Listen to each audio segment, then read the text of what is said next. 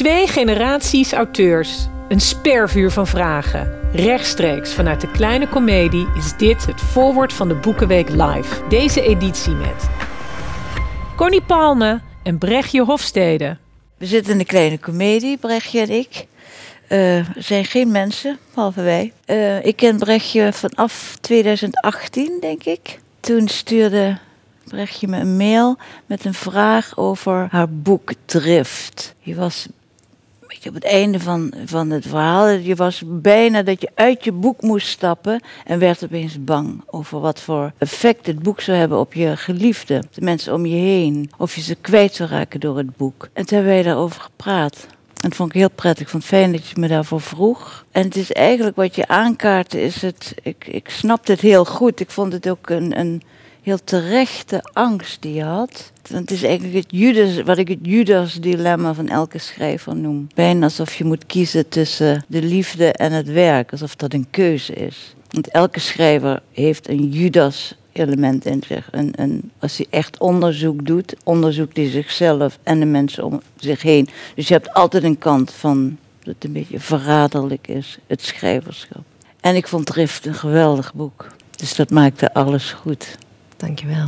Ik las voor het eerst iets van Connie Palme op de middelbare school. En uh, dat was de vriendschap. En dat was een verademing om een boek te lezen dat zo dat zich niet verontschuldigde over de eigen intelligentie en complexiteit. En ik dacht, oh, literatuur mag ook zo slim en cerebraal zijn. En dat gevoel van blijdschap en uh, bevrijding, dat herinner ik me nog heel goed. En inmiddels um, bewonder ik ook, uh, nu ik meer gelezen heb en zelf ook ben gedebuteerd en dus meer het schrijverschap van de andere kant zie, de ja, bijna rukzichtloosheid waarmee uh, jij ook kiest voor het werk en daarbij de grens tussen het persoonlijke en het publieke betreedt, maar ook belicht. Het is een, het is een oeuvre wat heel scherp is op het verhalen vertellen zelf en daarmee omdat het over waarheid en fictie gaat en hoe die twee versmolten zijn, steeds relevanter wordt eigenlijk naarmate we verder denderen in de 21ste eeuw. Dank je. Zal ik een eerste vraag... Uh... Ja, jij mag eerst.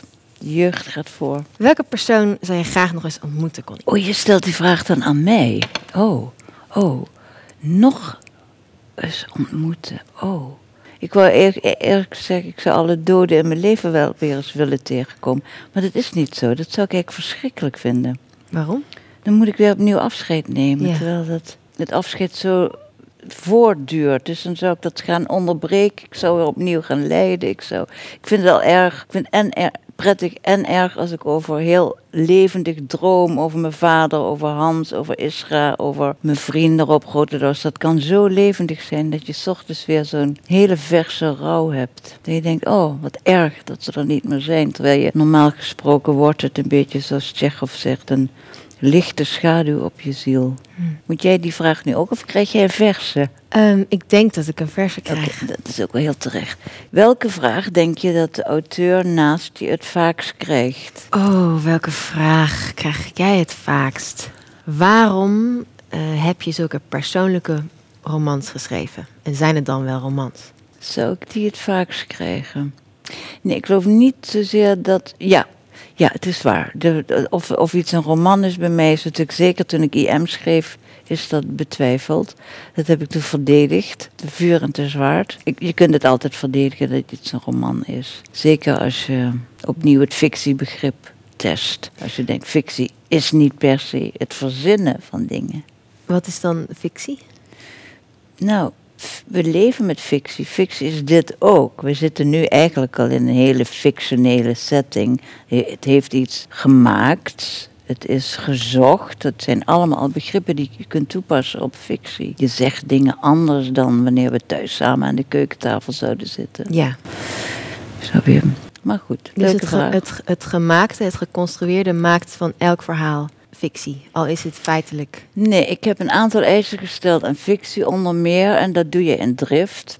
En dat wat je doet in je roman, je gaat er ook weet je, op een meterniveau beschouw je het. Jij doet dat over het persoonlijk. Kan ik dit wel? Je haalt je dagboek erbij. Dus je hebt je leven al beschreven, maar je laat ook zien dat datgene wat je geschreven hebt, dat het ook je liefde voor je man in de weg gaat staan. Of dat het een concurrent wordt. Nou, dan heb je een roman. Ja. Dan heb je echt een roman. Als je laat zien hoe gevaarlijk het ook is om te leven met een schrijver, Ja. dan, dan ben je heel erg met een roman bezig. Dan kan die voor de rest helemaal waar zijn. Eh, je hoeft- je hoeft niet te liegen om een roman te schrijven. Het kan helemaal waar zijn, echt gebeurd. En toch door een aantal kenmerken weet je dat je met een roman te maken hebt. Dat een schrijver zich heel bewust is geweest van welk verhaal hij vertelt, waarom hij het vertelt, hoe hij het vertelt en wat het met literatuur te maken heeft. En dat bewustzijn had je voortdurend. Ik ga even een vraag stellen die niet op een kaartje staat, want ik ben er zelf benieuwd naar. Ja. Eh, autofictie, zoals dat vaak wordt genoemd, is heel erg, om nou te zeggen in opkomst, maar in de Amerikaanse literatuur zie je het veel. Maggie Nelson, Ben Lerner, in de Nederlandse letteren ook wel. Hoe kijk je daarnaar? Nou ja, ik heb het begrip autobiofictie ooit gebruikt. Ik vind het een lelijk begrip hoor. Ik begrijp het. Ik begrijp dat we veel verder afdwalen van de fantasieroman. Of, eh, je, krijgt, je hebt altijd beweging in de literatuur. De sentimentele roman is ook niet meer denkbaar. Is typisch 19e eeuws product. Omdat er voor het eerst eh, een tegenhanger moest zijn voor de ratio, voor de reden enzovoort. Dit is een beweging die De memoir wordt ook veel belangrijker. Mensen willen het echt gebeurde op een bepaalde manier via het woord weer ontdekken. Want je krijgt, je, moet een, een, een, een middel vinden dat het, het geschreven woord weer iets te maken heeft met de waarheid. Want dat wordt veel te vaak in twijfel getrokken. Het echte moet weer opnieuw aangetoond worden in de literatuur. En Het is, wel- het is vreemd eigenlijk dat, we, dat die hang naar het echte dan via fictie misschien wel het best bevredigd kan worden. Dat denk ik wel. Dat is al, ik weet niet wie het per se gezegd heeft hoor. Dat de waarheid het duidelijkst wordt als je erover liegt. Ja. Het, het echte is zo ongrijpbaar. Zodra je praat voel je al dat het verdwijnt. Mm. Eh, Dat een, een aanraking eh, is iets heel anders dan praten over een aanraking. Wij zitten hier ook niet echt. Dat zit hier niet echt. Wat had je nooit moeten schrijven? Oh, niets. Dat dacht ik al. Dat dacht ik al. En jij? Goh. Er zijn vast dingen die ik geschreven heb die ik niet had hoeven schrijven. Oké, dat is iets anders. Omdat ze ja. niet belangrijk genoeg waren, maar nooit had moeten schrijven. Nee. Nee, ah, dat is goed. Nee. Dan ben je al een stap verder. Dat je denkt, het hoort ook in mijn, Ja. het hoort op mijn weg. Het hoort erbij. Ja. Nee, ik heb van geen enkel boek spijt. Ik vind ze niet allemaal even goed, maar ik heb geen spijt. Van wie hoop je dat hij of zij nog eens een boek van je leest? Ik zou het fijn vinden als mijn ex-geliefde Drift zou lezen. Oh, Omdat ik denk dat het eigenlijk ook een liefdesbrief is. Ik weet bijna zeker dat hij het niet gelezen heeft en dat hij er daardoor dat het erger, het, een erger boek is in zijn hoofd dan in het echt. oh. Voor hem. En ik zou het fijn vinden om in elk geval in een fictieve wereld weer eventjes dezelfde werkelijkheid te delen. Ah, dat is wel heel mooi verlangen dit, ja. En je weet zeker dat hij het niet gelezen heeft? Niet 100% zeker, maar ik Maar heb je nog contact met hem? Nauwelijks. Niet Ah. tot nauwelijks. Niet, laat ik zeggen niet. Maar zeg je nu eigenlijk niet eigenlijk ook, ik zou wel weer nog, ook nog contact willen hebben? Ja, maar ik denk dat het mijn beurt niet is. Ik wacht op een juist moment. Oké. Want jij bent weggegaan. Ja. En ik heb de macht gegrepen, bij wijze van spreken, door te schrijven. Dat waarmee, Ja. waarbij, waarbij ik die liefde niet letterlijk, maar wel in een bepaalde mate heb gebruikt. En daardoor mijn eigen gemaakt heb.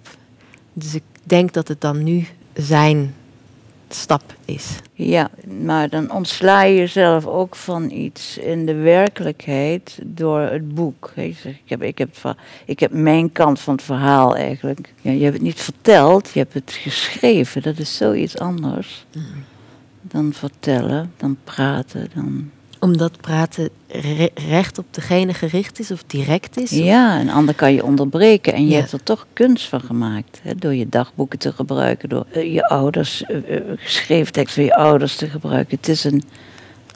Terwijl als je praat met je ex, dan kun je luisteren, je kunt hem onderbreken, je kunt zeggen: Oh, maar dat herinner ik me heel anders.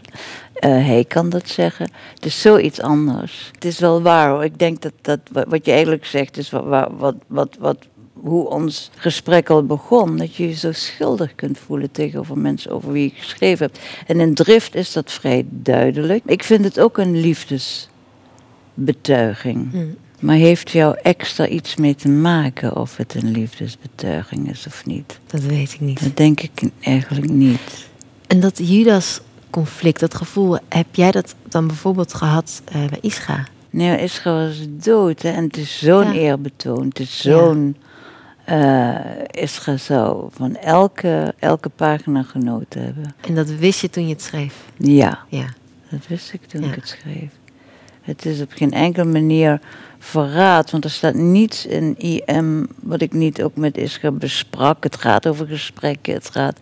En verder is het zo, ik bedoel, ik denk niet dat iemand ooit zoveel van hem gehouden heeft als ik in het echt, maar zeker als ik ook als schrijver. Het was toch een manier om hem weer tot leven te roepen en die liefde van mij voor hem, niet per se, niet eens onze liefde, maar die liefde van mij voor hem, om die vorm te geven en nog een keer, nog een keer naar hem toe te sturen. Ja. Natuurlijk in de, magische hoop dat hij dan weer ging leven, maar ik wist ook wel dat dat niet echt zou gebeuren. Ja, ik, vraag het niet omdat ik nou denk, het is heel, die liefde is, is, is tastbaar in het boek. En tegelijkertijd is het natuurlijk iets heel intiems, bijvoorbeeld alleen al de openingsscène, waarin je beschrijft hoe eh, jullie allebei, of jij komt om de hoek of hij doet net de voordeur Ja, dan andersom. komen de straat. Eh, en de, de schok is zo groot en het besef dat de ander ook naar jou op, op weg was, eh, dat je het allebei in je broek doet. En dan weet je al meteen, ik heb hier te maken met iemand die een totale liefde beschrijft, zozeer dat hij helemaal niet hoeft te passen in het beeld wat de gemiddelde lezer zal hebben van een romantisch liefdesverhaal. ja. Daar komt geen, geen kringspier in voor. En dan die, die, die overgave en dat totale beschrijven, dat is misschien ook pas iets wat je postuum kan doen voor een, voor een liefde. ja, of zou je dat best durven bij een huidige? Zou je dat, zou dat, of zou dat, Nee, dat, is wel, nee dat denk ik niet. Ik denk niet dat ik dat zou durven. Maar het zou ook... Kijk, de dood is ook echt een prikkel. De dood is voor elke schrijver verhoudt zich volgens mij ook tot de dood. Ook in metaforische zin, zoals jij in Drift je verhoudt tot de dood van die liefde. Hm. Het is voorbij. Misschien de liefde niet, maar de, de verbintenis kan niet langer zo voortbestaan.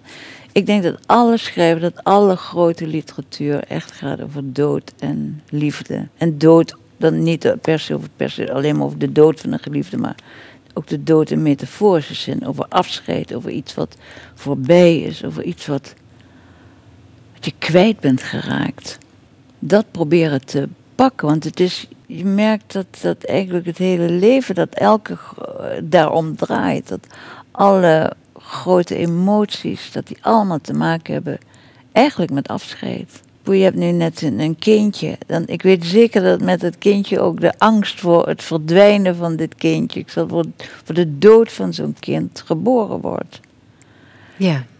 En dat heb je ook met een grote liefde. Zodra die begint, denk, ben je ook al bang dat die voorbij gaat.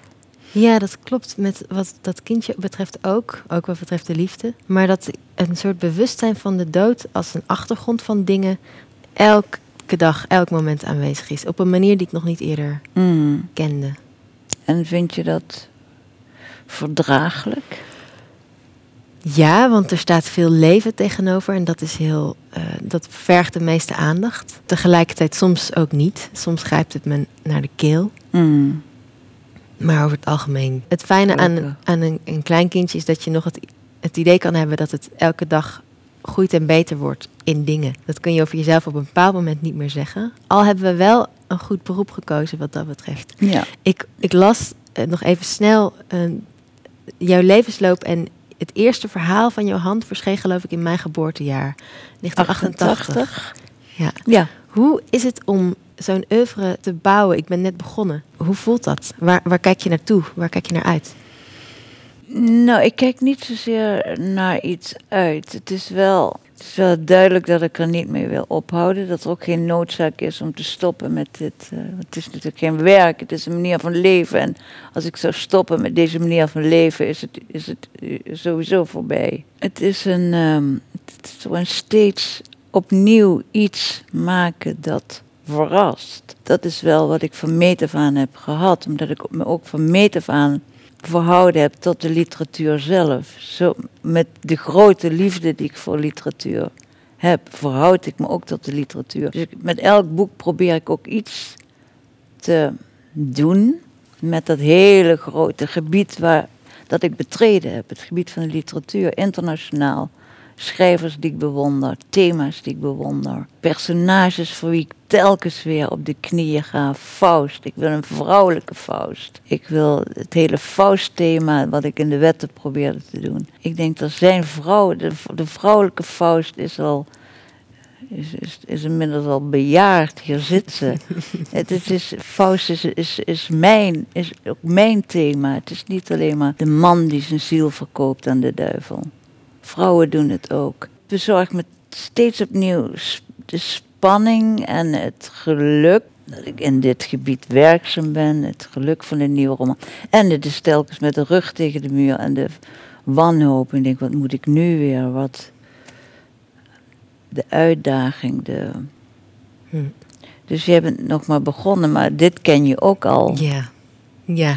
Als je, goe, als je goede schrijver Allebei die dingen, de rug tegen de muur en, de, en het de vervoering van het. Ja. ja.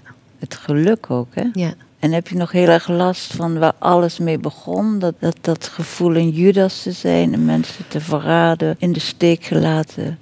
Soms. Ik zie mezelf kijken. Ik zie mezelf kijken naar mijn geliefde, naar mijn dochter, naar mijn vrienden, naar iedereen om me heen. En dan denk ik, Brecht, daar ga je weer. Je zit de schrijver, maar je bent ook een mens. Voor deze mensen ben je gewoon een mens. Mm. Uh, soms uh, ja, zie ik die, die, die, die barst wel lopen. Maar op momenten dat ik niet heel erg diep in een boek zit, dan kan ik dat negeren. Oké, ja. Uh, zodra het begint te leven, dat boek, dan, dan krijg ik, ja, dan neemt de schrijver het over. En is dat wat je onderzoekt? Bij Drift was dat heel duidelijk. Ik vind jou een heel onderzoekende schrijver. Ook hoe je schreef over slaap. Voortdurend die waarom-vraag. Waarom slaap ik niet? Waarom zijn alles wat ik erover lees... waarom voldoet dat niet aan wat ik ervan zelf van ondervind? En ik hou heel erg van onderzoekende schrijvers. Is dat dat feit dat je onderzoekt... Uh, dat je daar voortdurend nog mee bezig bent, bezorg je dat een gevoel van ik ben eigenlijk niet te vertrouwen, want ik observeer als een schrijver. Ja, een beetje, ja, ja, een beetje wel. Dus ja, ik denk dat het, ik merk soms dat het, dat het mensen een beetje nerveus kan maken als je, alsof je niet alleen als, als mens, als vriend luistert en vragen stelt, maar je hebt een verborgen agenda. En op een gegeven moment is die agenda niet meer verborgen, maar publiekelijk leesbaar gedrukt. En natuurlijk hoef je niet per se letterlijk te schrijven over de mensen om je heen. Uh, maar ze zijn materiaal. En ik ben materiaal, vooral dat. Ja. Uh, en alles wat ik lees en zie en bedenk en ook ver weg kan materiaal zijn. Maar het hoort niet bij de, het ideaal van een, iemand die volledig... Ik wil me ook graag volledig openbaren aan een ander, me laten kennen. En als ik tegelijkertijd bezig ben in mijn hoofd met een verborgen project, wat, een, een boek, waar ik niet over kan praten zolang ik het niet geschreven heb, heb ik het gevoel dat ik niet oprecht, niet helemaal er ben, niet helemaal eerlijk ben. Ik denk dat iedere schrijver gedreven wordt door een verlangen naar oprechtheid, waarachtigheid. En dat het eigenlijk in het echte leven. En omdat het in het echte leven niet te krijgen is, niet zo zuiver als wij het willen, met een soort radicaal verlangen, daarom schrijven we. Dus de bron, het verlangen naar waarachtigheid.